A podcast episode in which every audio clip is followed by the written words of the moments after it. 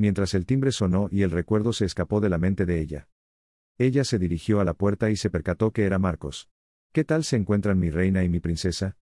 preguntó Marcos intentando besar en los labios a Sara. Ella con sutileza volteó el rostro y Marcos solo encontró una seca mejilla. ¿Qué tal Marcos? Sara. Bien. ¿Aún sigues con la absurda idea de irte a la isla? Cuestionó Marcos. Te dije que no hablaré más de eso contigo. Además, ¿quién crees que eres? No puedes impedirme nada. Sara con voz fuerte. Soy quien estuvo contigo en tus peores momentos. Aún más, seré el padre de tu bebé. Estás loco, Marcos. Mi pequeñita tiene padre y tú lo conocías muy bien. Él es el único hombre que he amado y que amaré por siempre. ¿Amarás por siempre a un cadáver? No seas infantil. Mientras que el teléfono de Sara sonó. Sara tomó el teléfono. Sí, ¿quién habla? Sara con tono de molestia. Hola, soy, la voz. ¿Eres tú? Preguntó Sara. Sí, soy Wiser. Wiser, no es posible.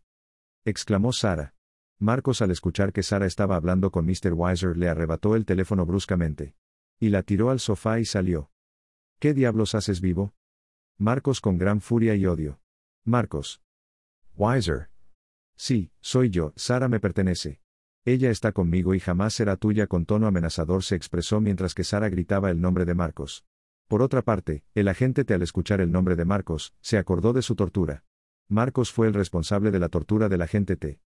Marcos, ponme a Sara o iré tras ella, y te juro que lo pagarás muy caro. Enfatizó Weiser. Aquí te espero. Marcos, mientras su rostro cambiaba de aspecto. Varios minutos más tarde. Un helicóptero aterrizó en la azotea del hotel con cuatro agentes más. Marcos tomó a Sara por el brazo, y le inyectó un sedante y la subió al helicóptero, y les ordenó a dos de los agentes que buscaran a Weiser y lo mataran. Mientras que el agente T y Mr. Weiser hurtaron un avión. No puede ser. Sara corre peligro al lado de Marcos. Se cuestionó Weiser. No debe volver a llamarla de seguro Marcos ya tiene intervenido el teléfono de ella para ubicarte la próxima vez que llames. Le aconseja la otra. Tienes razón. Mr. Weiser. ¿Cuáles alternativas tengo? Preguntó la otra. Realmente no tenemos la ubicación de Sara, así que puede estar en cualquier parte del mundo, pero si de algo estoy segura es que no está en la isla, podemos llamar a don Juan, pero también existe la probabilidad que su teléfono esté intervenido también o peor aún, que él esté muerto. No creo que don Juan esté muerto, deseo pensar que él está ausente de esta situación, pero, ¿en qué lugar estará Sara? Se pregunta Mr. Weiser. Buena pregunta.